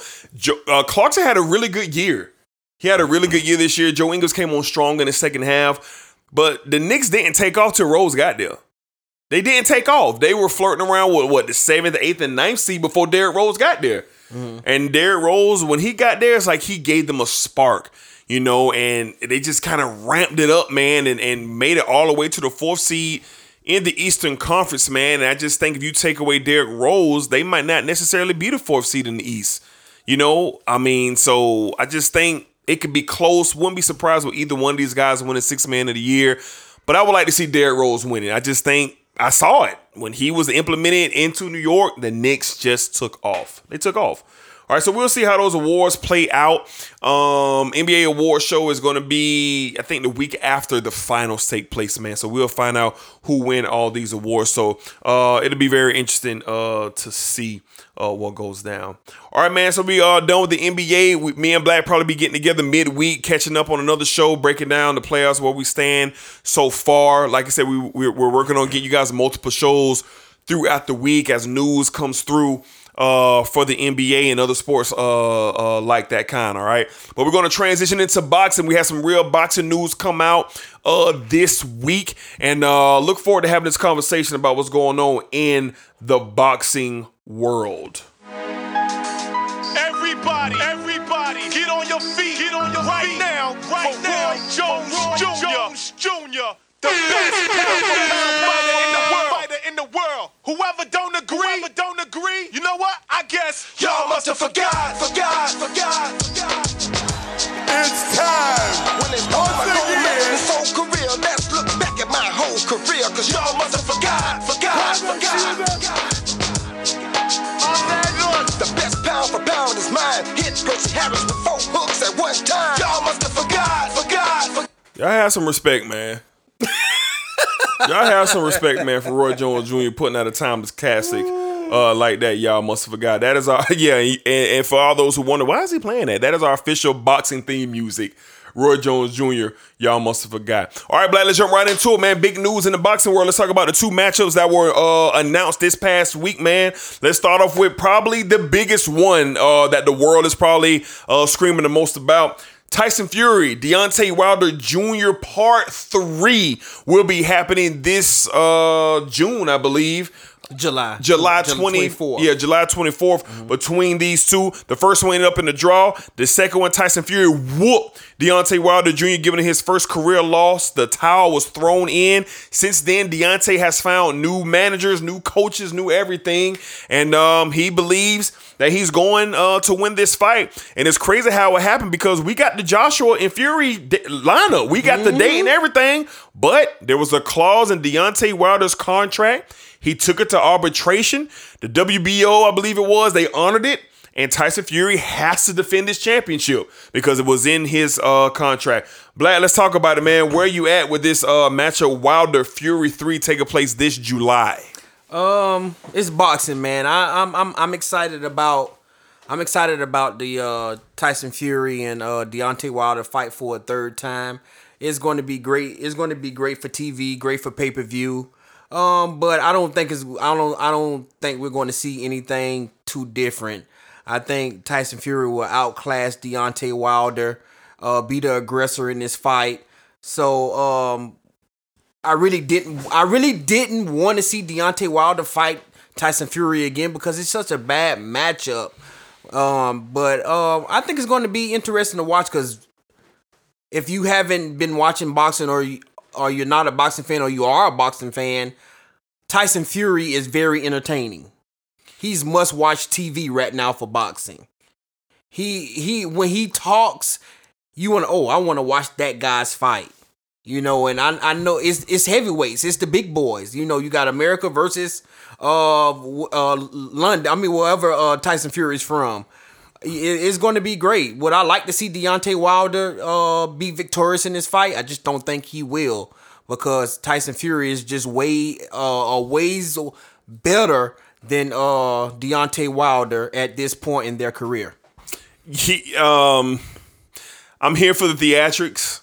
I'm here for the laughs. I'm here for the jokes. I'm here for the comedy of what this is going to be with Deontay Wilder and Tyson Fury. They do a hell of a promotional tour. These two. Tyson Fury is one of a kind, and so is Deontay Wilder Jr. But like Black said, unless Deontay Wilder Jr. has made significant improvements to his boxing skills, this fight is going to go just like the last one with. Tyson Fury is back. 100% back. The time to beat Fury was the first time that Wilder and Fury fought, and Wilder could not put him down for good. He couldn't. He gave him two massive shots that laid him on his back, but it did not end him. Tyson Fury is 2 years removed from rehab. He's 2 years removed from getting himself back into tip-top shape. He's just on another level. And Wilder, he probably wishes he can box like Tyson Fury, but he can't. We all know in boxing, one shot will put you to sleep. And Deontay Wilder has that power. But Fury is smart. He's smart. He's not going to allow him to get a clean shot to put him to sleep. So am I going to watch it? Yeah, I'm going to watch it. Am I going to cover it and follow it? Yeah, we're going to cover it right here on the Sports Desk. But look, man, I'd be surprised if this ends any the other way. And honestly, man, I ain't talking about going to cards. I mean, Deontay Wilder might get whooped again. Mm-hmm. Because of the skills of Tyson Fury. So we'll see how it shakes down. It's not that far away, July 24th. They haven't yet named a venue or any. Las Vegas. Okay, going to be in Las Vegas. All right, so we're looking forward to that. All right, Black, let's move on to the next fight that was announced. I know you overjoyed and overexcited about this, man. This is the big fight for boxing. We have the legend Manny Pacquiao making his return. And he will be fighting one of the pound-for-pound best, one of the pound-for-pound young superstars in this sport, Errol Spence Jr. Black, give me your initial thoughts when this came across your phone that you were going to get Pacquiao, Errol Spence Jr. later this year. I was excited, D. I was excited because I'm a fan of both of these guys. I'm a fan of Earl Spence and Manny Pacquiao, but then I got to thinking, I was like, man, dang, Terrence Crawford just left out in the cold again. Yep. You know, but this is going to be great for boxing. You know, Earl Spence been asking for this fight for more than a year now to get Pacquiao in the ring, and Earl Spence has done everything he needed to do to deserve this fight. When I say that, he owns two belts in the welterweight division. He's a unified champion, holding the WBC and the WBO championship at welterweight. So it's not surprising that Pacquiao and Earl Spence are going to be fighting in August. This is big for boxing. When I texted the D&D was like, automatically boxing needs this right now, especially from two big names like this. Earl Spence, and Earl Spence still up and coming. He's not the big name. He's just a good fighter who's making a name for himself, and then he has the belts to go with it. And Manny Pacquiao, he just known all around the world, one of the best fighters in the last decade you could talk about. So it's going to be interesting to see how this fight goes down. I'm excited to see. I know we're going to be covering and giving our predictions as close as it get, but I'm excited about this one, D. Yeah, I'm excited as well. The name of Manny Pacquiao is going to bring viewers. Earl Spence Jr. is up and coming, one of the best fighters out there. But I can't lie. I mean, when I saw it, I was like, okay, this is good for boxing. This is a great summer fight that's going to get pay-per-view buys and get people paying attention to boxing. But this ain't the fight I want to see. I don't want to see this fight. I want to see Terrence Crawford and Earl Spence Jr. Let's get it going. They should sign a 2-fight deal to fight each other for the next 2 times. That's what they should do. And if there's going to be a third fight, then we'll have a third fight. If there's going to be a 1-1, why isn't this fight happening? This is boxing's problem. You got Earl Spence, who's in his prime. You have Terrence Crawford, who is in his prime. Undefeated championship welterweight boxers. But we're not even talking about them fighting. We're going to get a legend, old timer, and Manny Pacquiao to get in here against Earl Spence Jr. Now, we have a lot of time to talk about what we're going to think is going to happen in this fight, but let's keep it real. Manny Pacquiao's name is going to bring the attention, not the fact that Manny Pacquiao can beat Earl Spence Jr. We're just being honest. I'm not raining on the parade, but this is why I love the UFC, and this is why I love MMA, because we don't have these types of problems. The baddest face the baddest, the best face the best. So even though I will watch this fight, even though I am looking forward to it, even though I think this is big for boxing, this is going to cap off a great summer for boxing. Boxing, Top Rank, y'all get this done. Y'all get this done. Earl Spence Jr., Terrence Crawford, get this fight done. Get it done. So we'll be covering that fight here at the Sports Desk, and we're looking forward to seeing how that plays out. Earl Spence Jr., Manny Pacquiao in the welterweight division. Black, we didn't get a chance to talk about Canelo Saul. Alvarez taking another championship, beating the holy hell out of Caleb Plant, and Billy Joe Saunders, beating the holy hell out of Billy Joe Saunders, sending the man to the hospital and potentially retiring him by breaking his eye socket in 2 different places. Just a couple of weeks ago, Canelo winning another championship in the middleweight division. Black, speak on Canelo. Speak on him, Black.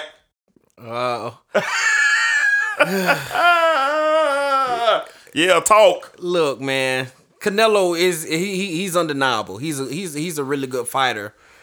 My thing with Canelo is that he needs to be fighting better fighters. He needs to fight better fighters. And me and D had this conversation on where I stand with Canelo. I don't dislike Canelo.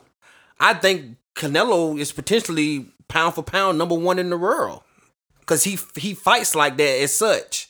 But the level of opponents for Canelo is really head scratching to me. You know, it's easy to look so dominant, look like the best pound for pound when you're fighting second tier fighters. They're champions. That are champions. Okay. We're not going to speak on how they got their belts, but they're champions. Mm-hmm. You know, first fight in America, coming to America, you fight Saul.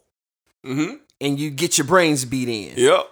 You know, I could go a little more in depth with this, but I'm not going to do that here. Okay. because I know it will come. I know we'll have more time to talk about this when boxing comes on. But I need to see. I need to see better opponents for Canelo. Okay. I know Canelo is going to be at the point where he wants undisputed in his next weight class that he in his weight class that he's in now. So it's one male belt out there, and that belt is being held by Caleb Plant. Mm-hmm. Very nice fighter, but not on the level as a Canelo Alvarez. Mm-hmm. Now, Canelo, I know you enjoy. After the fight, you went and got married, man. Everything was beautiful, but I need you to have tougher opponents. It's time to show that you can fight the best of the best. People that are some of the best fighters, they're coming to your press conference and calling you out, and you just trying to shush them to the side. I don't think that needs to happen, Canelo. I don't think that needs to happen. Now, I know D is a big fan of Canelo Alvarez, and he totally disagreed with me. He think Canelo can beat everybody. He can. But I beg to differ on that. Mm, okay. But yeah, man, Canelo did what he's supposed to do. This Billy Joe Sanders kid seemed like he was game at first, but man, Canelo turned it on and got him out of there. So shout out Canelo, man, on getting another belt in his division and on his way to becoming undisputed at light heavyweight. At middleweight, super middleweight. I'm sorry. Yeah, so Canelo's on a mission, and the mission is history, and the mission is greatness. And what Canelo is trying to do is unify a division, and that's the game plan that he has in sight. He's going to get all of the belts. If you're a champion, you got a belt at middleweight. He's coming to get it. He's coming to get it. Now, potential fights out here in the middleweight division are guys who are not champions. They're not champions. They're tough customers and represent a healthy challenge to Canelo, yeah, but they're not champions. Canelo's trying to unify a division, which rarely happens in the sport of boxing. More so, more recently than in the past, we're starting to get unified champions. And Canelo said that's what he is out to do, to unify the division. And then once he does that, guys like the Charlo twin can get it. Guys like Jacobs and all these other guys, they can get it. So it's not an issue there. We just want to obtain a goal, and the goal is to unify the titles. So as I say unify, Black, I want you to speak to the importance of unifying a division and speak on how rare it is, the feat of what Canelo Alvarez is trying to do. Black, talk to me. Okay, first I'm going to speak on what being a unified champion is. A unified champion is one who holds two or more major sanctioning titles in a division. That's the IBF, the WBA, WBC, and WBO. The current men's unified champions include heavyweight Anthony Joshua, light heavyweight Arthur, I can't pronounce it. Better Diaz, I can't pronounce his last name, super middleweight Canelo Alvarez, junior middleweight Jermell Charlo, welterweight Errol Spence, junior welterweight Josh Taylor, and lightweight Teofimo Lopez, super bantamweight, some foreign guy. I cannot pronounce your name. Huchabambu. I don't know what your name is, guy. But those are the guys who are unified champions. What is an undisputed champion in boxing? Undisputed champion is a fighter who holds all four major championship belts at one time. IBF, WBA, WBC, and WBO. In a division, you will notice above that Josh Taylor has four titles, who we just seen last night become undisputed champ at junior welterweight. The only other fighters to hold that being named undisputed in boxing is Bernard Hawkins at middleweight, Jermaine Taylor at middleweight, who beat Bernard Hawkins for all those belts, Terrence Crawford at junior welterweight, and now Josh Taylor at junior welterweight. So that's four names I just gave you. In boxing's career, they're the only four to ever do it. That's how major being an undisputed champ is. Being unified is great, but being undisputed means you have it all. And undisputed takes you, basically, it's like a Grammy. It gets you whatever you want in boxing. You have your pick of what you wanted to do, and that's why I love it. Like, looking at guys like Josh Taylor last night, seeing the performance he put on to become undisputed. Now, he's going to have his picking of what he wants to do. And to see him step up and be like, well, I would love to fight Terrence Crawford because we both was undisputed at the same division, which they were. I think it would be a good fight if it happens. We're not going to speak on that. But I just wanted to let y'all know what the difference is between unified and undisputed. Unified is holding is somebody that's holding two or more belts, and undisputed is a champion holding all four belts. So it's major in boxing to be unified or undisputed, and that's what, as D would say, Canelo is striving to be, an undisputed champ at his division. Yeah, for sure. So, you know, shout out to Black Man for breaking down what it is, because being a unified champion and unifying a division is two different things. Mm-hmm. All right. But if you can unify a division, man, that's a rarity. It's not that many guys who accomplish that. And Canelo Alvarez has set out to do that. And, you know, I'm pretty sure Errol Spence Jr. set out to do that. Terrence Crawford set out to do that. I mean, hey, look. So, you know, I beg everybody to just relax a little bit. Let Saul go out there and get his belts, unify this division, and then everybody else who wants to get in line will be waiting on you. There'll be no problems. They're gonna be waiting with Canelo taking on the Charlo twin. We're fine there. We're fine there. Danny Jake, all these, we don't care. You know, we'll see you then. All right, so shout out to Black Man for breaking that down. It's a rarity we get to talk about some boxing news. But honestly, last summer was a great summer for the sports that's talking boxing, man. It looked like we're going to get another opportunity to do that this year as well, man. So shout out all the activity going on in the boxing world. We cannot wait to watch and cover it. All right, man, we're about to get out of here, man. But before we do that, just a couple things, last minute things that we need to touch on. Black, Julio Jones on the move. Julio Jones, wide receiver, all-world wide receiver, Atlanta Falcons, could be on the move, and sources say that he has told close friends and loved ones that he wants to be a New England Patriot. He wants to be a New England Patriot. Black, is there a legitimate shot that Julio Jones is not an Atlanta Falcon at season start? Yes, it is. Yes, it is. I know he says he prefers New England, but man, I would love to see him. I would love to see him somewhere like maybe Green Bay. If Aaron Rodgers, would that get Aaron Rodgers to come back to probably Green Bay? So. Yeah. And even Arizona, man. Mm-hmm. Arizona, that would be wild in Arizona if he was to be able to go there. But, you know, he prefers New England. Shoot, if he goes there, New England's loaded once again. You know, one more piece you got to worry about with New England. So, yeah, man, I don't think he's going to be an Atlanta Falcon when the season starts. I think they're going to get this done. And from what I was reading this morning, they said they are in heavy talks with different teams. So it's something we could be seeing sooner than later. Yeah, I agree.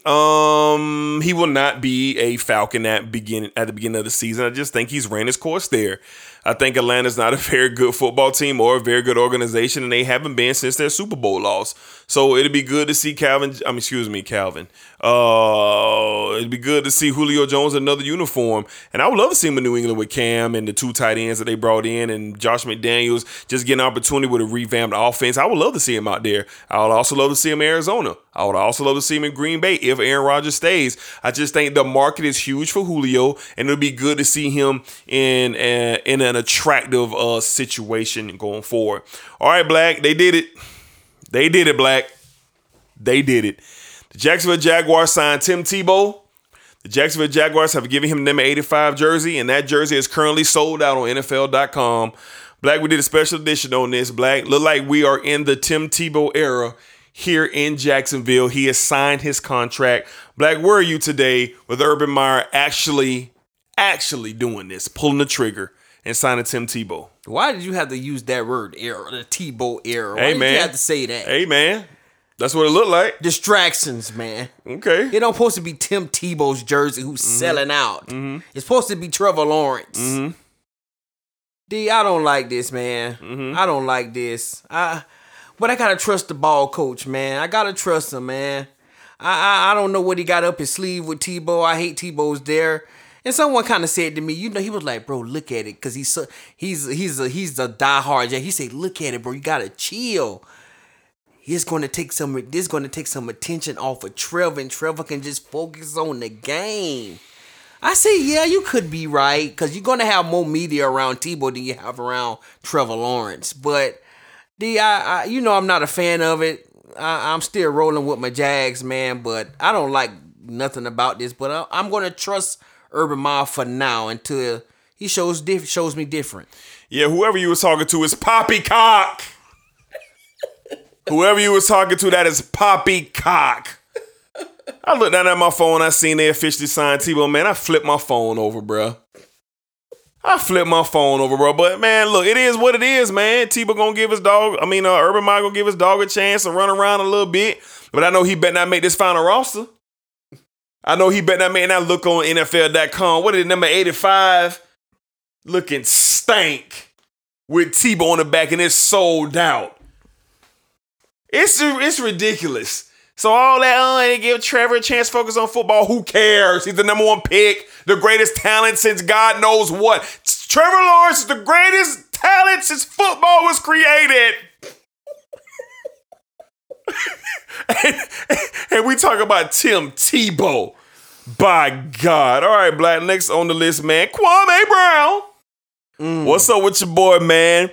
All the Smoke Podcast, they was having a little fun. Steven Jack and Gilbert Arenas and what's my man? Light skinned Matt Ball. They was having a little fun talking about Kwame Brown, man, throwing around. And I can't lie, Steven Jack and the boy, they were throwing some nice punches, man. And Kwame had enough. Yeah. Now, some of the stuff Kwame was saying, I'm not gonna play here on the sports desk, because, man, he was leaning in explicitly to them boys. But Black, part of me just kind of sides with Kwame. My man just had enough. Yeah. He been dealing with these jokes for over a decade, man. And he just finally snapped on everybody. Yeah. Stephen A., Matt Barnes, Stephen Jack. Just seemed like the whole basketball world got it from Kwame Brown, man. Charlamagne and the Breakfast Club, he just went down the line and just let everybody have it. Black, what was your thoughts, man, on Kwame's world tour of just getting off this week? I'm just going to share a little bit, man. Okay. Look, man, like Kwame said, man, y'all got one joke on me, man, about my basketball career. Kwame said, I got jokes on y'all life, man. On y'all life. Kwame Brown said, hey, man, don't get yourself caught in that quicksand now. Don't get caught in that quicksand. Which one was mad at you, your white granddaddy or your black granddaddy? Which one was mad at you, man? Matt Barnes, you gotta chill, bruh, cause he ain't telling no lies, bruh. I hate to say it, bruh. He ain't telling no lies, man. So I don't know. Y'all gotta stop cracking jokes about Kwame Brown with this same basketball joke. He was trash this, he was trash that. Michael Jordan did him wrong, broke him down. Come on, man. How long we gonna be talking about this with Kwame? Kwame just had, like D said, he had enough, bruh. Yeah. He had enough. And Matt Barnes, he just destroyed you. Now you want to come out here. Just come to Atlanta and we can have a talk, bruh. Bruh, he don't want to come sit with you. You the reason why he didn't went viral and got over 30,000 followers. You and Steven Jack's up there just having a field day on the expense of Kwame Brown. Like, come on, man. Kwame, hey, I'm not mad at you, bro. It's entertainment to me. I was crying real tears at these lives you was doing. Real tears.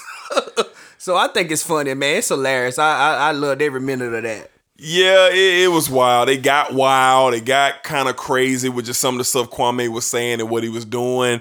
But look, Kwame Brown was the number one pick of the draft straight out of high school, 18 years old. He made over $60 million in the NBA. He played 13 years in the NBA. If you're going to evaluate somebody's talents and on the court, I'm cool with that. You want to call Kwame a scrub? Okay, I'm cool with that. But Kwame made over $60 million. He played 13 years in the league. I know he bounced around from team to team, but, I just think people got to kind of slow down a little bit when you talk about Kwame Brown. Like, he was the butt of the jokes because of we saw what he was in Washington. Mike picked him number one. That's more on Mike's fault than Kwame's fault. Mm-hmm. Kwame shouldn't have been picked number one. That's Jordan's fault. But no, we ain't going to talk about that because y'all don't want to talk about that. Y'all just want to stick with the jokes. And that's cool. That's cool. Did I laugh? Did I get some fun out of it? Yeah, I did. But man, it's like Kwame running with it now. It's like he just got a laundry list of folks. He just going down. And I will say the funniest part when he said, Matt Barnes, you light skin. You light skin, brother, supposed to be taking girls, but you getting your girl took. Now, I can't lie, man. That was the hardest bar, man. I was laughing so hard, man, when he said that. Like, good God. Golly, now you want to be a thug. Yeah, he was going in on Matt, man. But honestly, man, in the real world, I would love to see him, Matt Barnes, and Steven Jack sit down, man, on All the Smoke podcast and like really talk. You know, I would really love to see that. Do I think it'll happen? No. But in my world, I would love, and everybody else's world, I'm sure I would love to see it, man. So yeah, man, Kwame Brown was getting off. And leave Stephen A alone, Kwame. Stephen A doing his job. He over 6 years old. You ain't finna do nothing to Stephen A. Relax, Kwame. That man doing his job, man. But yeah, man, shout out to all the parties involved, man, and God bless on that. And last but not least, Black, is Calvin Johnson the Hall of Famer? Yes, he is, sir. Should Calvin Johnson be a first ballot Hall of Famer? Yes, he should, sir. Do you agree with any type of notions that just because his numbers don't live up to Antonio Brown's or Julio Jones and those before him, that he shouldn't be a Hall of Famer? That's a negative, sir. Well, as much as numbers on Google matter and Pro Football Focus and ESPN matter, doesn't your eyes watching tape and live games matter as well? Hey, yes, and my eyes have never lied to me when I seen Calvin Johnson with the both of my eyes. Yeah, me either. So all this poppycock rhetoric from guys like Cedric Farr and Kevin Dunbar who say that Calvin Johnson should not be a first ballot Hall of Famer, it's egregious. This is ridiculous. We shouldn't even be having this conversation. Your guys' eyes work just like mine's and just like Black's. You look at the numbers. Are the numbers Hall of Fame worthy? Yes, they are. Go look at it. Yes, his numbers are Hall of Fame worthy. And you say he shouldn't get in on the first time. Anybody else who agrees with them, let's have more dialogue. Tell me why. Just don't send me a Google screenshot, Kevin Dunbar, at some numbers. Go pull me some YouTube tape and show me Calvin Johnson. This man changed the game. Mm-hmm. This man introduced big body, fast, strong receivers to the game. And you look around the whole NFL now, what do you see?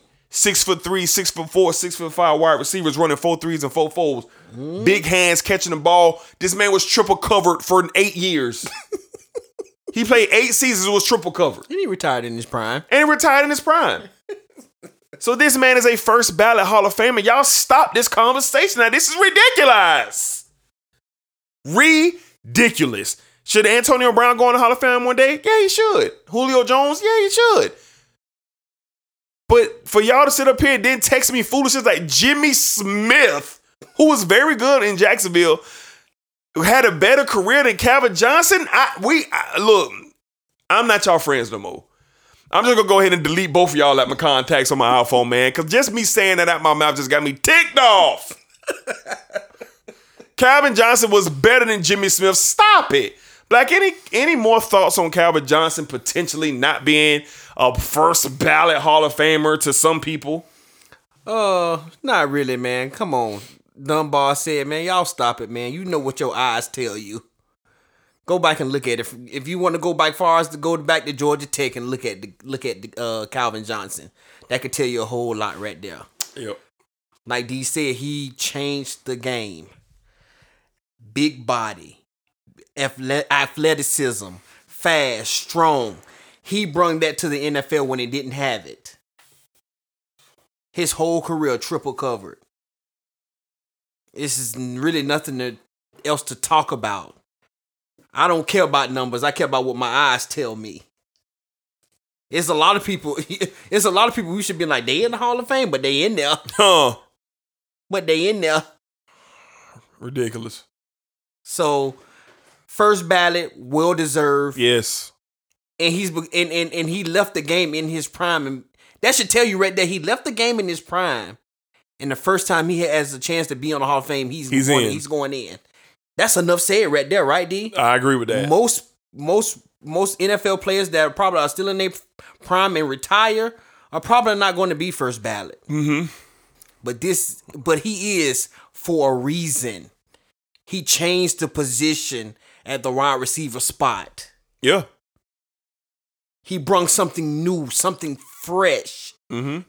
And you was able to see it every Sunday. Mm-hmm. Either it was at 1 o'clock, either it was at 4:15 or 4:25. You were able to see it. And when you seen it, you was like, wow, did that just happen? And yes, it did happen.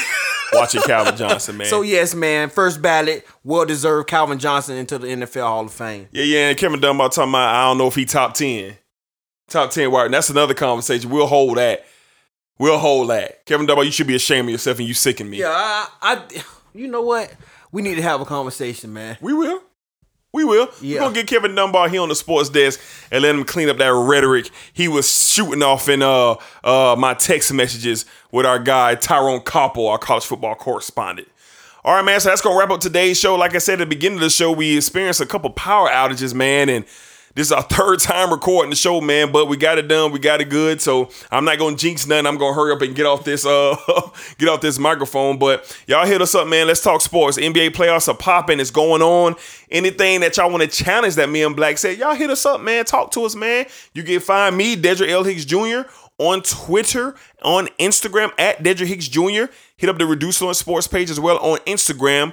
And let's talk sports, man. Give us your opinions. Give us your thoughts, man. We'll love to hear them. Black, where can they find you? Oh, yeah. Y'all can find me on Instagram and Twitter at BlackNL3, man. Y'all hit me up.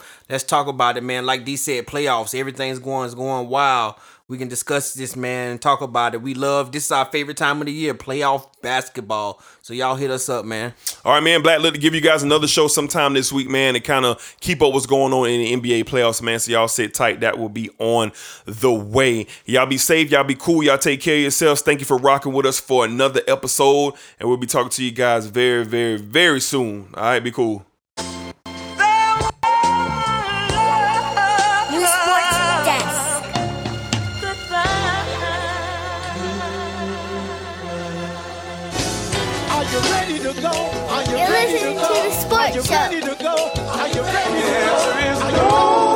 Hey, bro, you listening to the sports desk. Hey, this reduced lunch sports, man. Come on now.